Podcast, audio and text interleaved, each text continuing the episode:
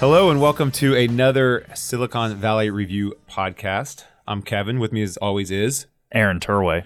Hey, Aaron. How you doing, bud? I'm fantastic. How are you? Good. We're getting ready for Thanksgiving. You got any good Thanksgiving plans? Uh, no, I think I just have to show up. Is your uh, five month old doing any new tricks yet? He's only three months Oh, old. three months. Yeah, his new trick, which he's done now the last two nights, and I really hate to talk about it because I don't want to jinx it. He has mostly slept through the night, which is just wonderful. It's a great trick. Yeah. Okay, good. So, does that mean everyone's coming to your house because you have the infant, or are you Nope. going somewhere else? We are going to my in-laws. Yep. okay. Do you have to do anything there?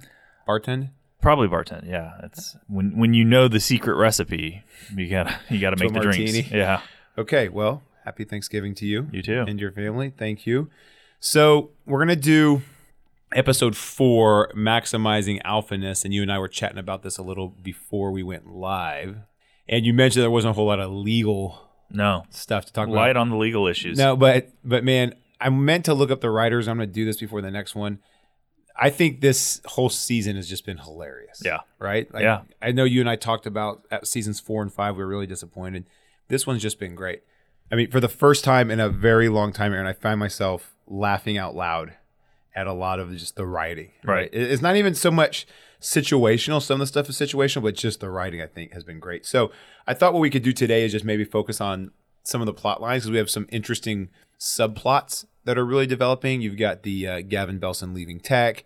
You've got the um, Guilfoyle and Dinesh is now turned into Guilfoyle and Monica Yeah. right? In their little bosom body type scenario. You've got obviously Richard in the company, Richard and Gavin, and now we're introducing this Jared and uh, Holden. That's the name Holden, right? Yes. Holden, 'cause I know you because you read his name on closed captioning. You and the other four people who are over 80 watching it.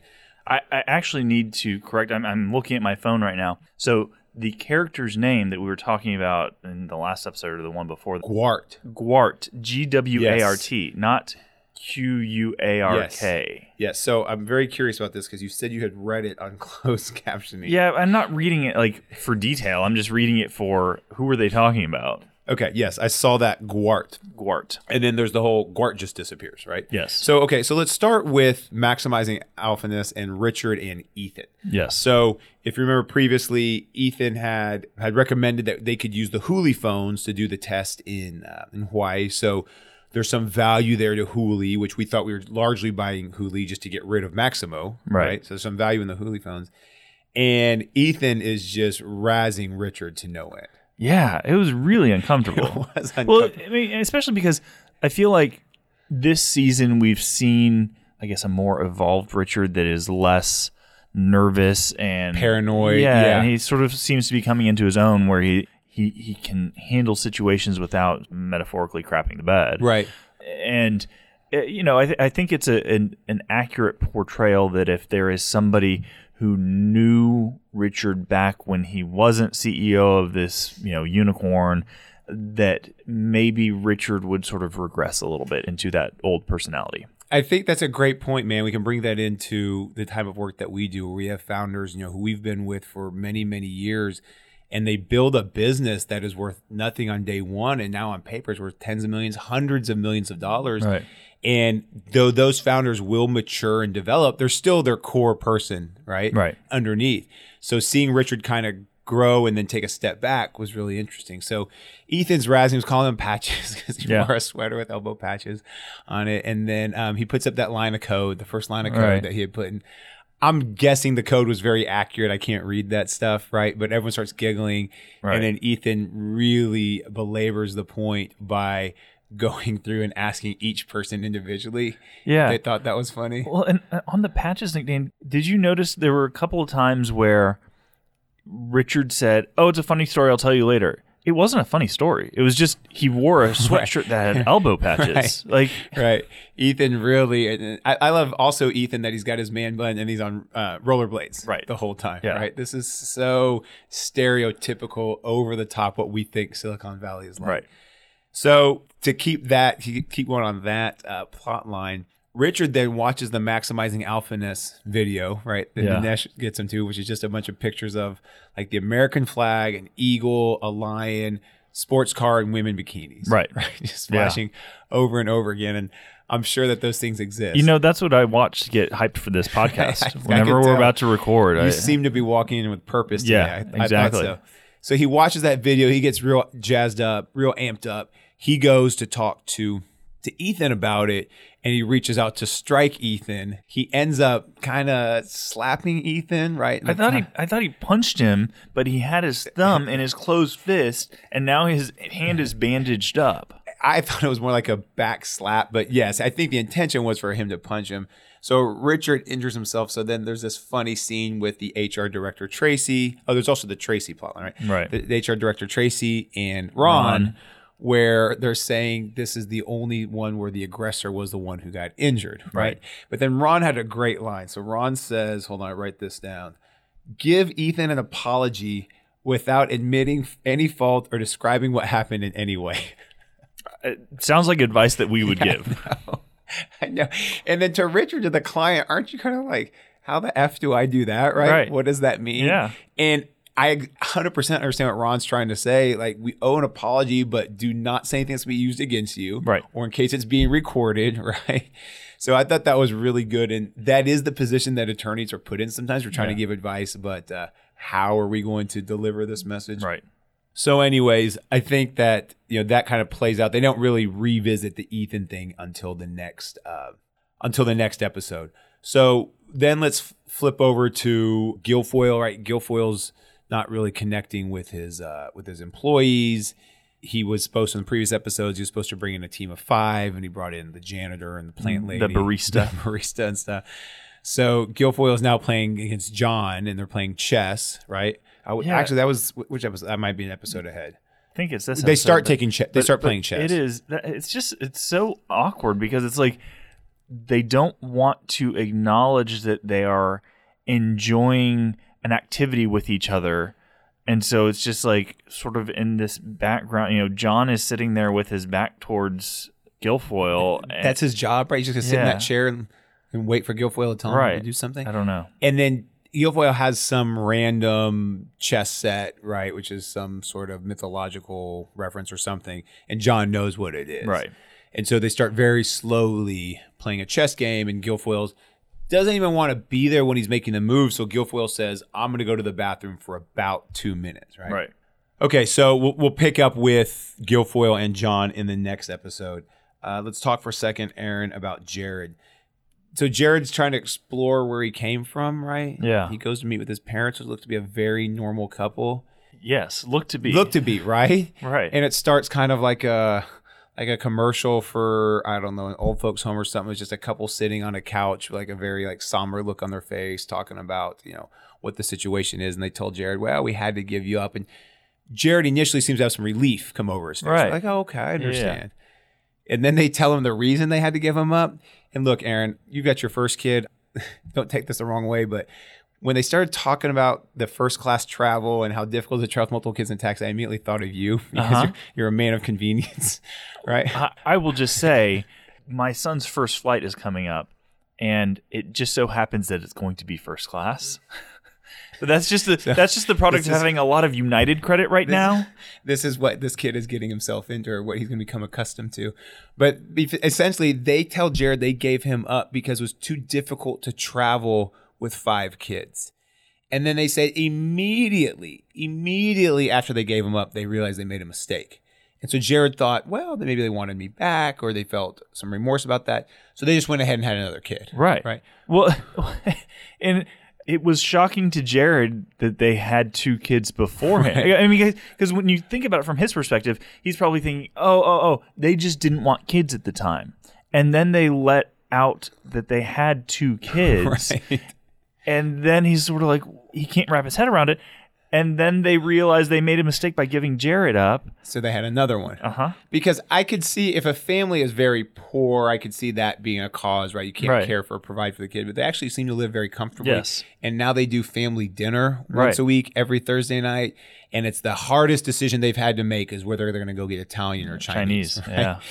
Can we, can we talk about how they reused the name?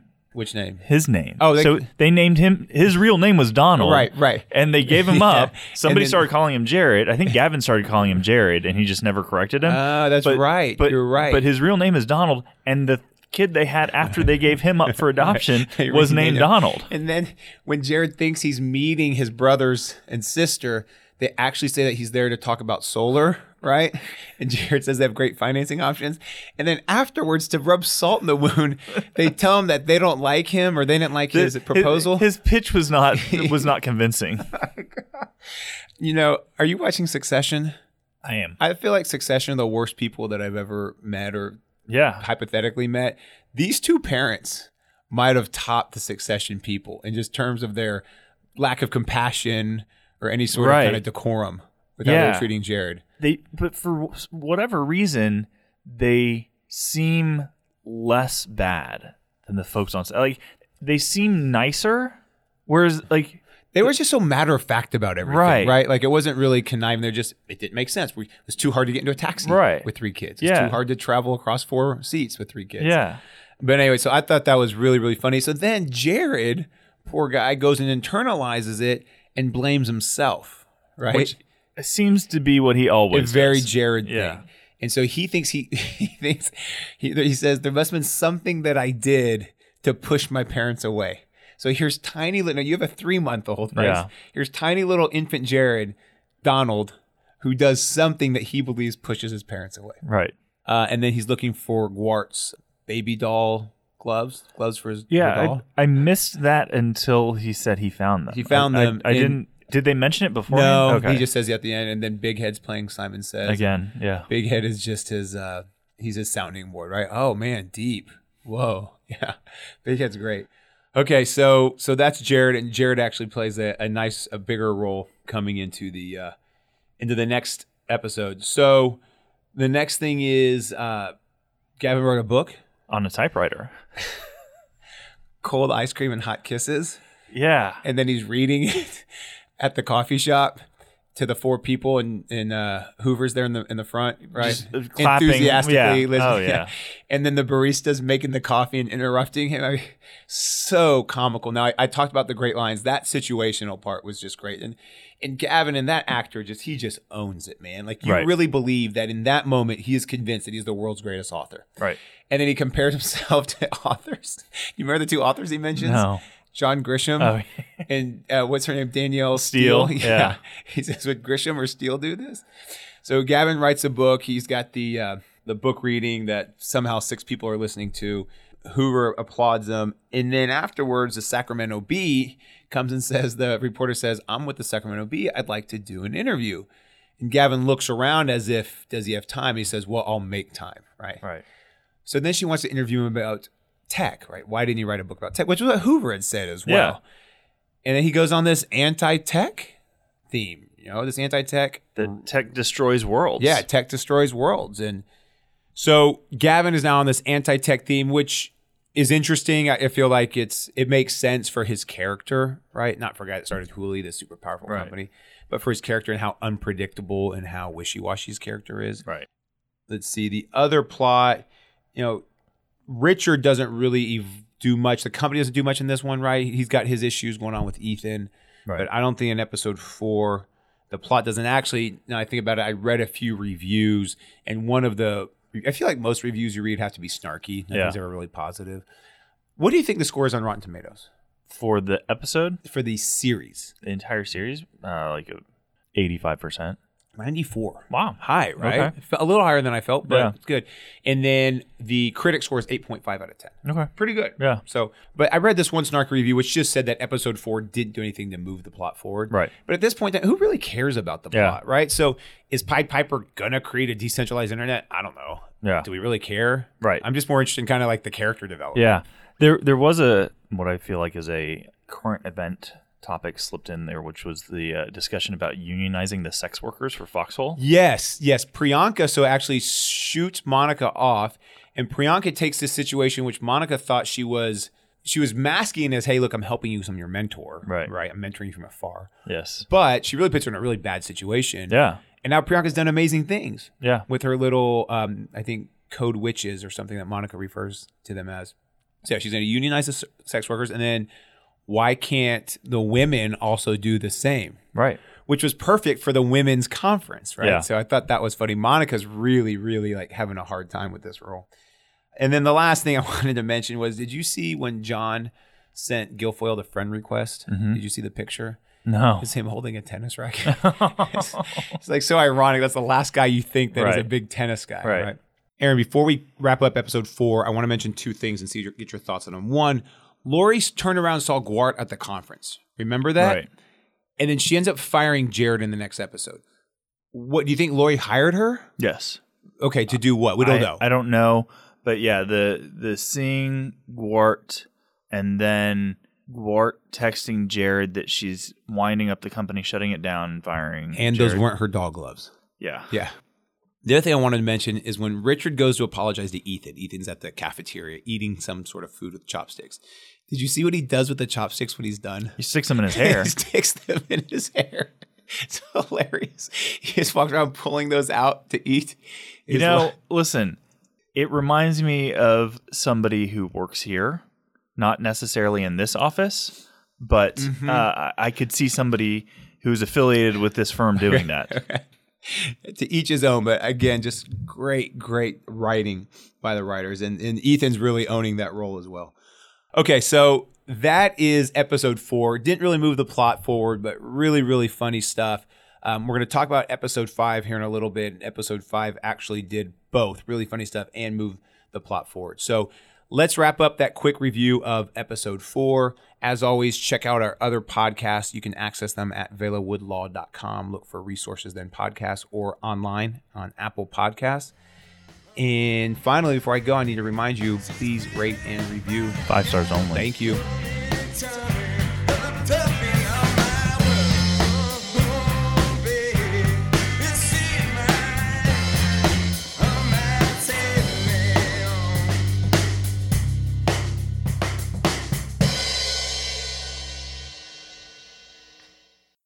The Velawood podcasts are recorded in our Dallas office in Mockingbird Station. You can find all of our podcasts, including Office Hours, Three Things, and Silicon Valley Review, on the iTunes Store. For questions, comments, or suggestions, email us at podcasts at velawoodlaw.com.